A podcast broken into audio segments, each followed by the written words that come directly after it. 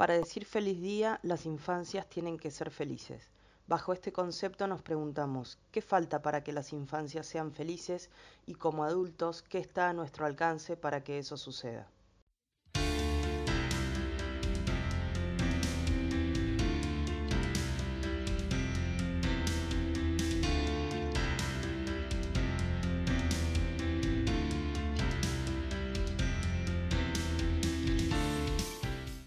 Buen día, buenas tardes, buenas noches.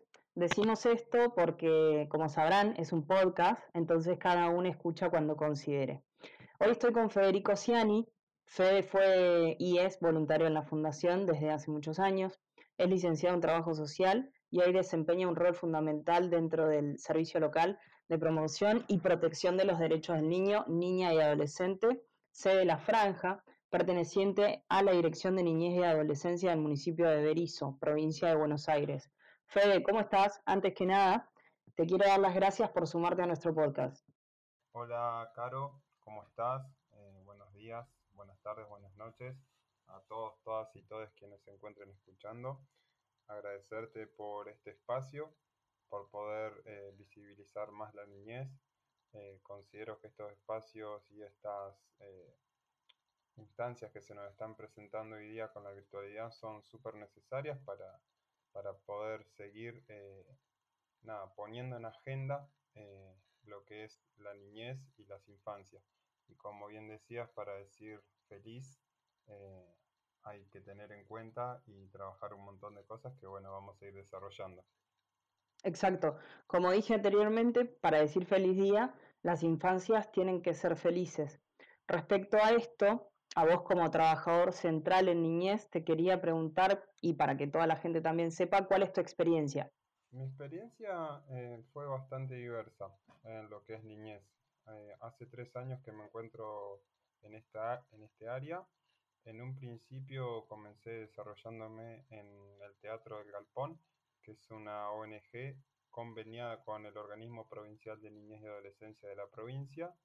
Eh, en este espacio lo que se busca y lo que se hace son dar talleres lúdicos expresivos eh, de apoyo escolar, eh, de teatro, de circo, y lo que se busca es estar cerca de los pibes y pibas de los barrios, eh, generando también un espacio de, contención.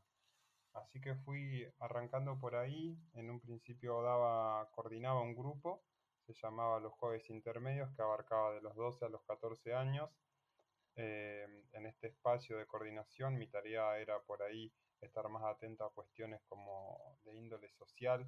Eh, había talleristas que daban el taller, valga la redundancia, y yo como coordinador tenía que estar atento a alguna situación eh, que puedan expresar, porque en estos espacios donde los niños, niños, adolescentes que transitan encuentran una confianza, puede, decirse que expresan o sale a la luz todos sus malestares o si se sienten bien también, pero muchas veces también salen en, sale a la luz estas eh, manifestaciones que, por ahí no se pueden dar en sus domicilios porque no están dadas las condiciones, porque no está dada la escucha eh, o por diferentes motivos, eh, son espacios donde sale y bueno, tenía que estar atento a eso e ir articulando con, mis demás compañeros que, formaban el equipo para poder dar una respuesta. Eh, lo, que, lo que me permitió o lo que las herramientas que me dio a mí el poder eh, estar en un espacio así es eh, esto de, de, estar como en el día a día, entonces vos vas captando, entendiendo las realidades, las actitudes, la manera de actuar, forma en la que se vinculan, eh, porque es muy importante tener en cuenta que son otras edades y que las generaciones van cambiando y a su vez va cambiando eh, la comunicación, eh, esta forma de expresarse, de vincularse que tienen, de la que te mencionaba. y en relación a eso, el estar en un espacio así, creo que me sirvió un montón desde el lado también como profesional para aprender eh, cómo uno desde el lugar de adulto se comunica con ellos y de qué manera le transmite las cosas. ¿Crees que, que es fundamental como, como adultos responsables que trabajemos sobre nuestra capacidad de comunicación para transmitir de una manera más amorosa y a la vez fácil de entender para un niño? Sí, sí, sí, claro, yo creo que es eh, fundamental eso, porque muchas veces eh, desde nuestro lugar eh, de adultos, por ahí centramos nuestra manera de pensar, de entender, de comunicar, partiendo de conocimientos que ya tenemos y, que a la hora de transmitir, de comunicar, son diferentes. Entonces yo creo que es fundamental poder estar atento a esas cuestiones que por ahí hoy día se están teniendo más en cuenta con esta virtualidad de la que hablamos en un principio. Em, entonces hay que dejar de lado estos saberes previos con los que partimos y comunicar de una manera clara, entendible, eh, que la puedan entender todos los pibes y pibas y que muchas veces eso también tiene que estar complementado con los gestos, con la mirada, con el semblante, con tu postura eh, y obviamente con el tono de voz.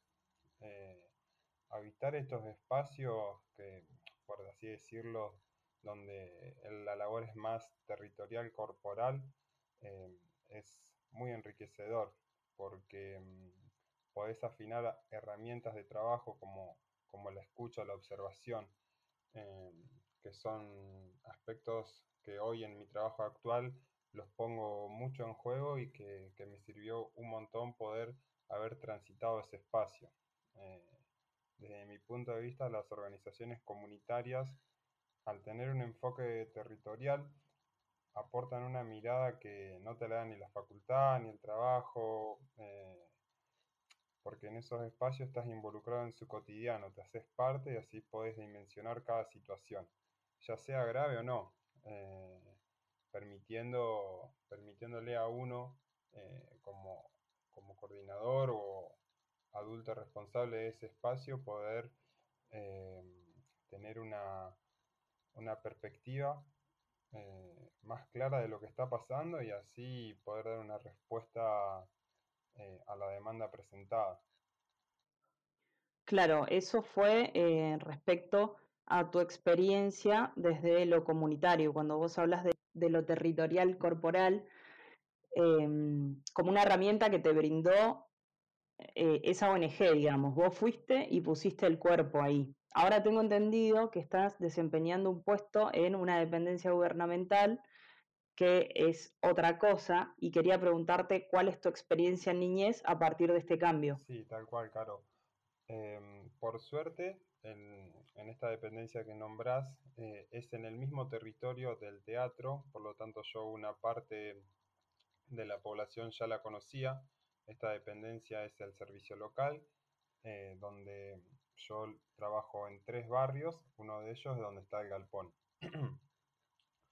Em, en esta experiencia estoy transitándola desde el año 2019 desde agosto del 2019. Hace poquito se cumplieron dos años.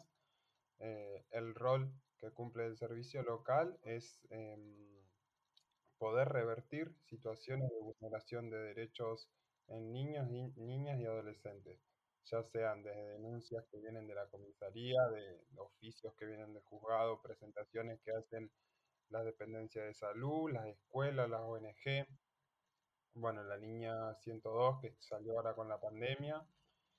Eh, nuestro trabajo, yo trabajo en un, con un equipo interdisciplinario compuesto por abogadas, psicóloga, una psicóloga social, dos compañeras administrativas y una operadora de calle, yo que soy trabajador social.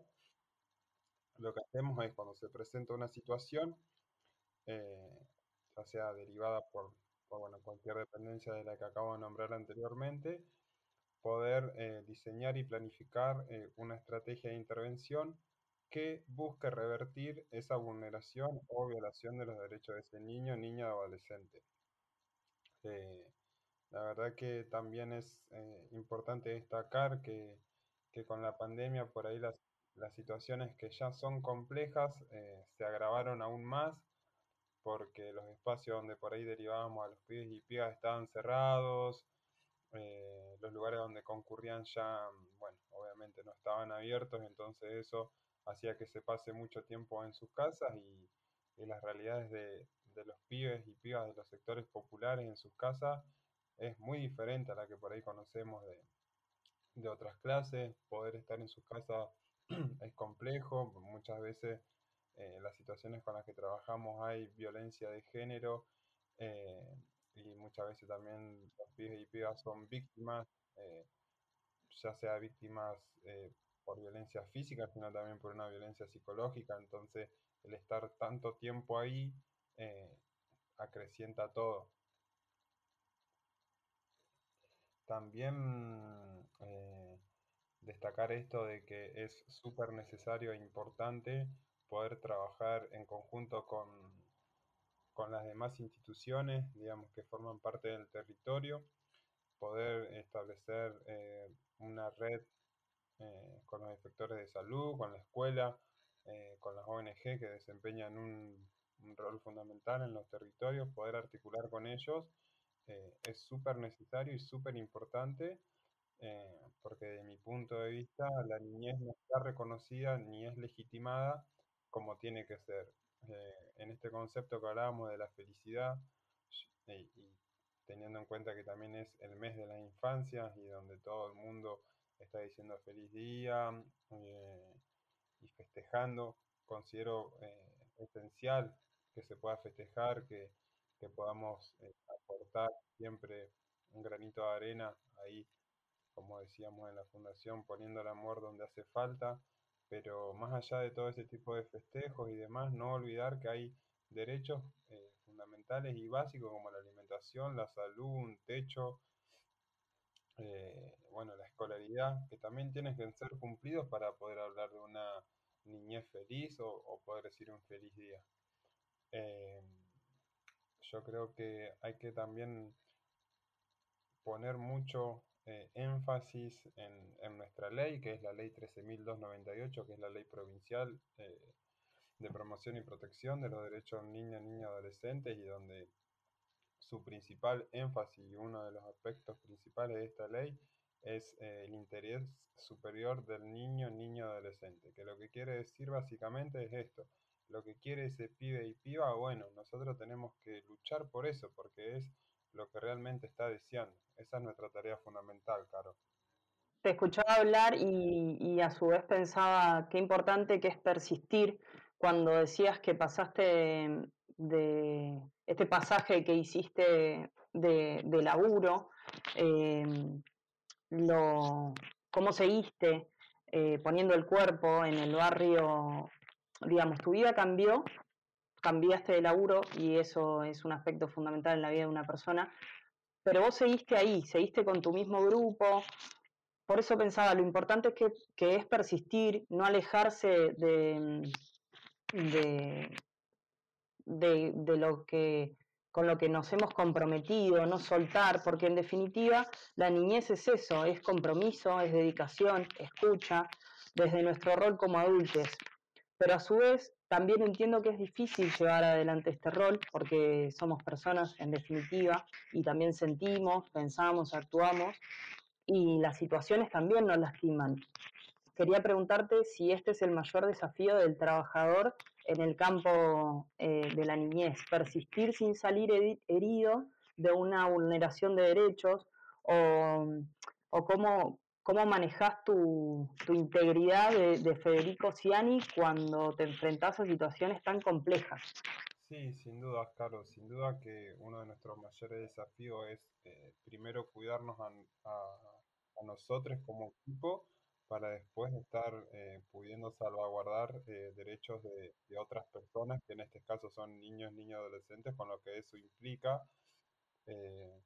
Yo siento que es una responsabilidad enorme mi trabajo porque decisiones que tomamos marcan el futuro y el camino de, esa persona.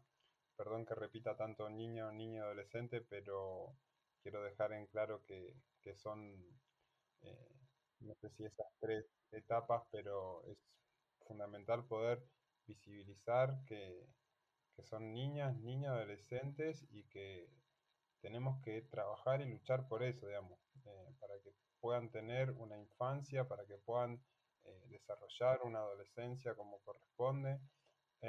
y en relación a eso y a lo que me preguntás, poder estar cuidado o cuidando a un compañero y compañera fue algo que, fuimos como acordando con, nuestro equipo, bueno, ver qué situaciones podemos trabajar cada uno, cada una. Hay situaciones muy, muy delicadas con, las que trabajamos hoy. Una de las que te nombré fue violencia de género. Eh, muchas veces trabajamos con abusos eh, sexuales en la infancia, negligencia, situaciones de salud muy delicadas. Eh, y en base a eso uno va viendo en qué se siente más cómodo para trabajar y qué lo afecta más. Por suerte en nuestro grupo de trabajo ya tenemos como ciertos acuerdos preestablecidos donde, bueno, cada quien tiene como una fortaleza o tiene como esa endereza para, para afrontar cada situación.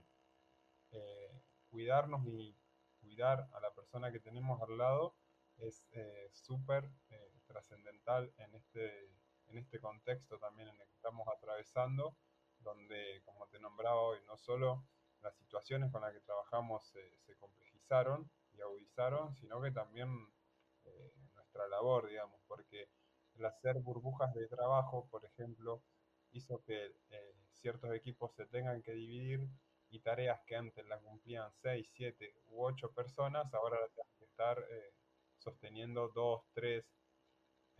entonces, esto del cuidado es algo que, que tenemos bastante hablado y que no hay que dejar pasar por alto tampoco, que va un poco también de la mano con la cantidad de personas que, estamos trabajando, eh, con la modalidad de, contrato que muchas veces se nos ofrece a, los, las y les trabajadores en niñez. Muchas veces son contratos precarizados, contratos que donde uno una o une tiene que buscar eh, otros empleos y eso también hace al trabajo que después podamos eh, brindar. Si no podés estar cómodo, tranquilo, con ciertos derechos vos salvaguardados, se va a hacer muy complejo que puedas salvaguardar otros derechos de otras personas. Tal cual, de parte del Estado, siempre, siempre de nuestro rol de ciudadanos, por lo menos en este podcast eh, estoy en este rol, de parte del Estado tener en cuenta eso, que hay gente que labura para que el futuro sea mejor, la niñez es el futuro, entonces guarda con eso, a poner atención y dedicación en eso. Justo estamos en un año electoral eh, y mi pedido es que lo que se está viendo, toda esta marea que se está viviendo, porque las elecciones son ya en dos semanas, todo lo que estamos viviendo, todo el empeño que están poniendo, eh, que sea un compromiso constante.